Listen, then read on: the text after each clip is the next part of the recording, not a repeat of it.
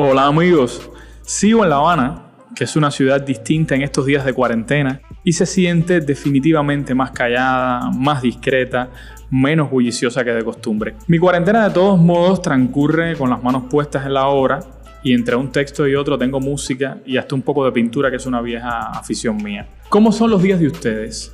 ¿Cómo pasan la cuarentena? Déjenme un comentario aquí mismo, algo que me pueda servir a mí o a otra persona para pasar estos días con menos ansiedad. Si se quedan conmigo, ahora les daré por mi parte una idea que me ha resultado. Se trata de llamar a los amigos por teléfono o intercambiar en las redes sociales para contarnos qué pasa en la ciudad donde está cada uno. Si se quedan, les presento a mis amigos y dejaré que cuenten ellos mismos dónde están y qué hacen. Aquí no queremos quedarnos nunca con la primera impresión. Siempre vamos tras el ADN de la noticia. Un sello que solo tienen aquellos con genes de quienes gritan a degüello y entre ellos comparten un ADN que viene con versos sencillos y bellos y feos. ADN. Azota. Esta semana, como les dije al principio, he salido poco, solo cuando ha sido indispensable ir de compras y creo que el mismo régimen sigue la mayoría de los cubanos, aunque a veces en momentos puntuales la gente viola la recomendación de no aglomerarse. Y eso pasó este jueves en el barrio de Belén, aquí en La Habana Vieja, donde vivo ahora, por el momento. Cerca del mediodía estaba en el balcón y vi pasar el funeral de un abacuá con su ire medio diablito a la cabeza. Son tiempos de expresar el duelo lejos de las muchedumbres, creo, incluso si ese duelo afecta a muchas personas. Y para la alegría sirve lo mismo.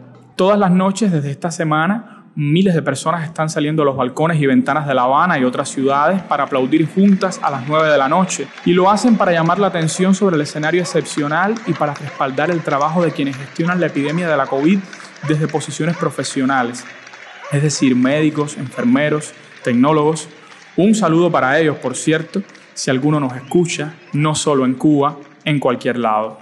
Laura Rodríguez Fuentes va a ponernos al tanto de lo que pasa en Santa Clara, al centro de la isla. Es periodista y fundadora de Tremenda Nota, la revista cubana que se fundó en 2017 para contar historias desde la mirada de mujeres, afrodescendientes y de la comunidad LGBTI. Hola Laura, ¿cómo estás? Hola Michael, a ver, te cuento cómo anda la ciudad de Santa Clara eh, por estos días. En pocas palabras, parece un pueblo muerto después de las 12 del mediodía. La gente sale por las mañanas generalmente, va a hacer las compras y entonces es cuando ves las tiendas repletas de personas haciendo cola para el detergente que sacaron por allí, el aceite por acá, el jabón. En las tiendas, aunque está prohibido como tal el acercamiento, la gente se pega porque por el miedo, tú sabes que tiene el cubano a perder la cola o a perder el turno o a que no alcance el producto que están vendiendo. Dicho sea de paso, no hay más nada que picadillo. En algunas ni siquiera eso. La mayoría de lo que hay es sardinas enlatadas que además tienen escamas. O sea, hay una ausencia total de productos cárnicos y las personas entonces cuando sacan algo en alguna tienda van corriendo hacia allá y si se forma tumulto. Generalmente la gente está usando los nasobucos, otras personas no, se ponen sencillamente un paño en la cara. Las personas no se pueden sentar en el parque ahora mismo, los bares están cerrados, los restaurantes también, todo parece muerto. Además hay policías en todas las esquinas que además también tienen nasobucos que piden a las personas que se vayan para sus casas. Los policías además le están poniendo 500 pesos de multa a las personas en la calle. A partir de hoy comenzó esa medida. Los que no tengan nasobuco les ponen 500 pesos de multa. Que eso es otra cosa. Generalmente hay personas que no, no, pueden, no tienen nasobuco, que no los han podido conseguir, que no se los han podido hacer, tampoco los están vendiendo en las tiendas. Lo más preocupante de esta situación es verdaderamente el desabastecimiento que hay en las tiendas y cómo las personas se siguen aglomerando porque no les queda otro remedio para poder adquirir esos productos de primera necesidad, porque las personas tienen que comer, porque tienen familia, porque tienen que bañarse, porque tienen que lavar su ropa. Y ahora mismo en las tiendas sacan un producto en una, otro producto en otra. Entonces las personas tienen que hacer distintas colas al día y pasar las manos por los mismos lugares donde pasaron otro tumulto de personas para poder comprar el detergente, el jabón, el pollo, si lo sacan en algún lugar. Entonces, no, las aglomeraciones sí no, no, no han cesado. Laura, ese desabastecimiento que mencionas también se siente en La Habana y la descripción que haces de Santa Clara coincide con la que yo podría hacerte de La Habana. Es que es muy difícil impedir las aglomeraciones cuando no se cuenta con lo necesario en materia de abastecimientos. Dime si hay algo que se te quedó por contar, algo que nos ayude a entender mejor cómo vive Santa Clara en estos días. Lo otro que está ocurriendo aquí en Santa Clara, que que hay muchas, muchas personas molestas con eso, es la situación que existe con los músicos, que eso ocurre en toda Cuba, pero aquí en Santa Clara se dio una situación que hacía ya cerca de cuatro meses que los músicos santaclareños no cobraban por problemas con el presupuesto asignado desde La Habana a las instituciones culturales. Entonces muchos de ellos no habían cobrado los salarios desde hacía meses, desde enero, y ahora se dio esta situación que ninguno de ellos tienen trabajo, los que trabajaban en el Cayo o que trabajaban en, en varios centros turísticos de la ciudad, como la bodeguita del medio, que al menos por allí cobraban algo en divisa para poder subsistir en el mes. Como estos lugares cerraron, todos los músicos están cesantes, pero muchos de ellos incluso no tenían dinero guardado para enfrentar esta situación que les vino encima. Tú conoces que esta es una ciudad bohemia, que la cultura es una de sus principales fortalezas, y eso más o menos es lo que está ocurriendo por acá. Bueno, espero que todo esto pase lo más pronto posible. Te mando un beso, saludo desde acá, desde Santa Clara. Gracias Laura, besos para ti. Hay otro amigo por acá que espera su turno para contarnos qué pasa, esta vez en la ciudad de Holguín. Manuel Alejandro Rodríguez es realizador de audiovisuales y más que eso es radialista, así que se siente en casa cuando está con nosotros. ¿Cómo estás, Manuel? Hola, Miguelillo, ¿qué tal? Es un placer saludarte desde acá, desde la ciudad cubana de Los Parques.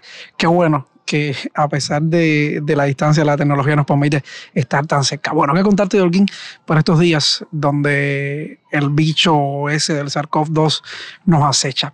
Te cuento que al igual que en el resto del país y durante todos estos días, pues bueno, el desabastecimiento sigue siendo picontante y con ello, por supuesto que las aglomeraciones, eh, los pleitos, las broncas, el quítate tú para ponerme yo, casi como es costumbre, lamentablemente, en nuestra cotidianidad, pues bueno, en estos días ha estado presente como tantas otras veces en, la vida del holguinero y que lamentablemente es eh, algo que, se repite a lo largo y ancho de la isla.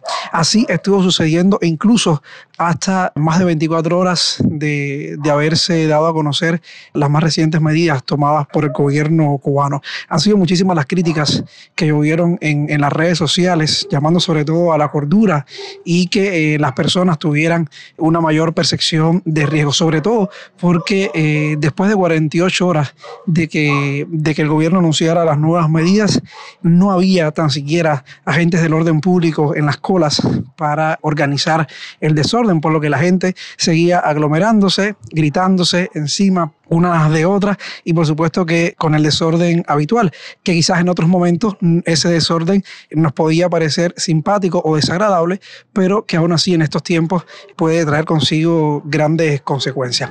Lo cierto es que ya esa situación se ha ido calmando un poco, siguen por supuesto las aglomeraciones, las colas, pero ya con intervención del orden público que ha podido eh, calmar la, la, situación y ya las personas al menos eh, se ven obligadas a guardar cierta distancia a la hora de, de hacer las colas. Alguien que sigue manteniendo una cifra de cuatro pacientes confirmados con la COVID-19, aunque todos sabemos que la cifra, lo lógico y lo que está ya previsto es que lamentablemente siga aumentando.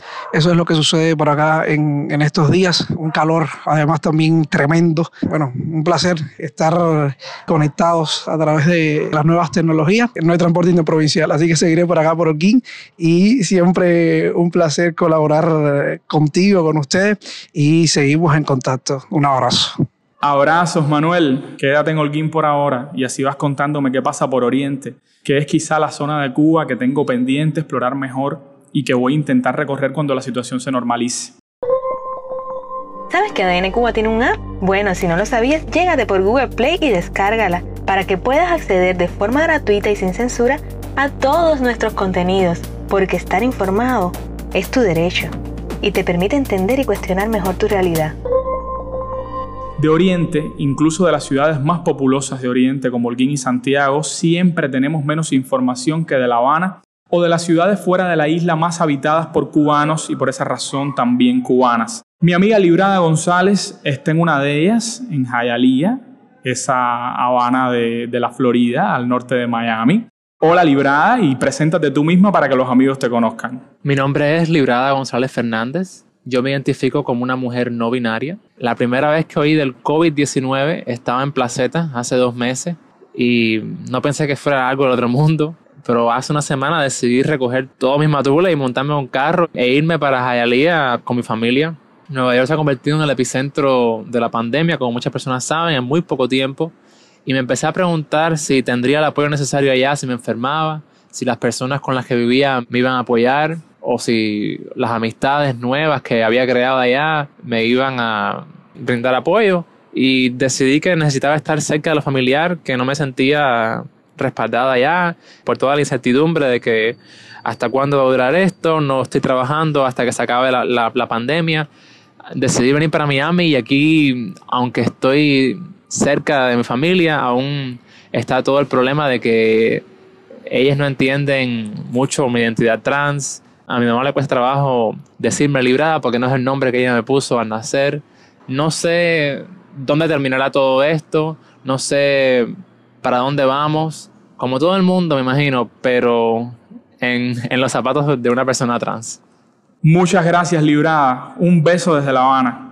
Librada, por cierto, pasa su cuarentena procesando documentos para un archivo que fundó hace pocos meses y denominó Cubanequeer. Ella quiere reunir, organizar y proteger ahí la memoria documental de la comunidad LGBTI cubana, que ha sido rechazada hasta por nosotros mismos, en ocasiones por la presión de la cultura dominante, patriarcal, que quiere asimilarnos a la fuerza. Hay cuarentenas, como la de Librada, que son muy inspiradoras. Tremenda Nota publicó un texto esta semana con evidencias de una xenofobia emergente que la COVID-19 ha inspirado en algunos cubanos. Les invito a echarle un vistazo en el sitio web www.tremendanota.com. ADN Cuba también está dando una cobertura amplia sobre la epidemia. Este podcast de hecho les llega como una colaboración entre ambos medios.